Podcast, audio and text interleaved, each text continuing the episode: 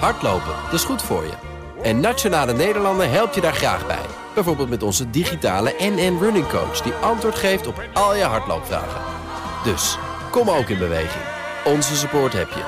Kijk op nn.nl slash hardlopen.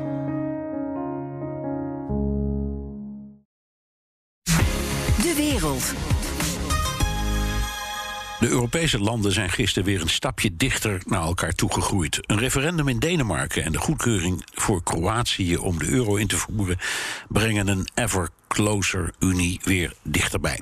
Ik praat erover met onze Europa-correspondent Stefan de Vries. Stefan, de Denen doen tot nu toe niet mee aan de Europese defensiesamenwerking. Die hebben een zogenaamde opt-out, zoals dat heet. Maar de oorlog in Oekraïne heeft alles veranderd. Daarom is er gisteren woensdag een referendum in Denemarken geweest. En de uitslag, Stefan?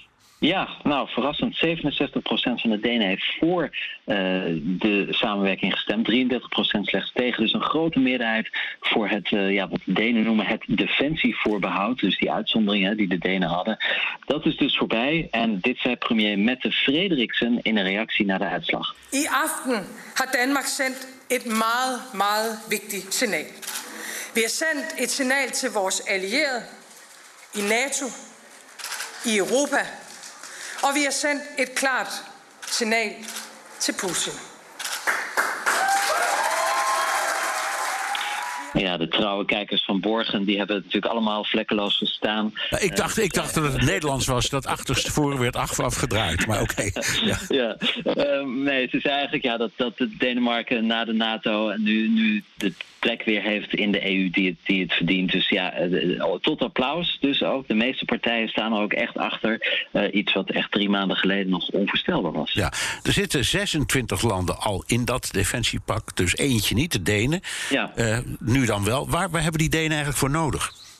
Nou ja, het is natuurlijk een belangrijk signaal aan Poetin. Want het is opnieuw een bewijs dat hij Europa dichter bij elkaar brengt in plaats van uit elkaar speelt, wat natuurlijk zijn doel is. Denemarken zit al in de NAVO, dus wat dat betreft qua verdedigingscapaciteit ja, verandert er eigenlijk niet zoveel. Maar het is natuurlijk wel belangrijk dat we nu met z'n 27 in dat defensiepact zitten. Uh, dat maakt het allemaal wat makkelijker om uh, gezamenlijk materieel aan te kopen, om, om dingen op elkaar af te stemmen. Dus het, het, is vooral een signaal, omdat Denemarken al in de NAVO zat, in tegenstelling tot, tot, tot Zweden en Finland, maar een belangrijk signaal. Ja. Er was meer goed nieuws voor de Europese instellingen gisteren. Ja, zeker. Kroatië mag eindelijk bij de euro. Uh, in 2013 kwam het land bij de Europese Unie. En precies tien jaar later uh, kunnen ze dus ook de euro gaan gebruiken. En dit, werd, dit was hoe het gisteren werd aangekondigd. We welcome then Croatia into the Union in 2013. And today we have concluded that Croatia is ready to adopt our single currency on January the 1st, 2023.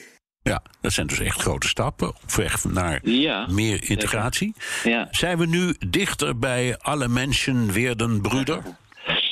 Nou, nog niet te vroeg juichen. We zagen natuurlijk eerder deze week als Hongarije dat de EU eigenlijk chanteerde met de Russische olieboycott. Uh, Polen, daar hebben we ook problemen mee. Uh, ook al krijgen die nu een deel van hun coronageld tot ergernis van bijvoorbeeld het Europese parlement, omdat de Polen nog steeds de rechtsstaat niet respecteren. En dan is ook de eenheid, ja, daar beginnen toch scheurtjes in te komen. De eenheid van Europa ten opzichte van Rusland. er wordt nu geklaagd dat Duitsland en Frankrijk niet echt voortvarend zijn met de militaire hulp aan Oekraïne. Met name de Baltische staten en de Oostlanden zoals Polen uh, vinden dat Duitsland en Frankrijk hun snor drukken. Um, dus het begint wat te rommelen. Uh, ja, alle mensen werden broeder. Laten we hopen dat het ooit zover zal komen. Maar deze week nog niet. In ieder geval Denemarken dus bij de Defensie-Unie en Kroatië bij de euro. Kleine stapjes, maar desalniettemin. Dank. Dank Europa-correspondent Stefan de Vries. Wilt u meer horen over de Europese politiek? Luister dan naar BNR Europa van Stefan samen met Europa-verslaggever Geert-Jan Haan. Hardlopen, dat is goed voor je. En Nationale Nederlanden helpt je daar graag bij. Bijvoorbeeld met onze digitale NN Running Coach... die antwoord geeft op al je hardloopvragen. Dus, kom ook in beweging. Onze support heb je. Kijk op nn.nl slash hardlopen.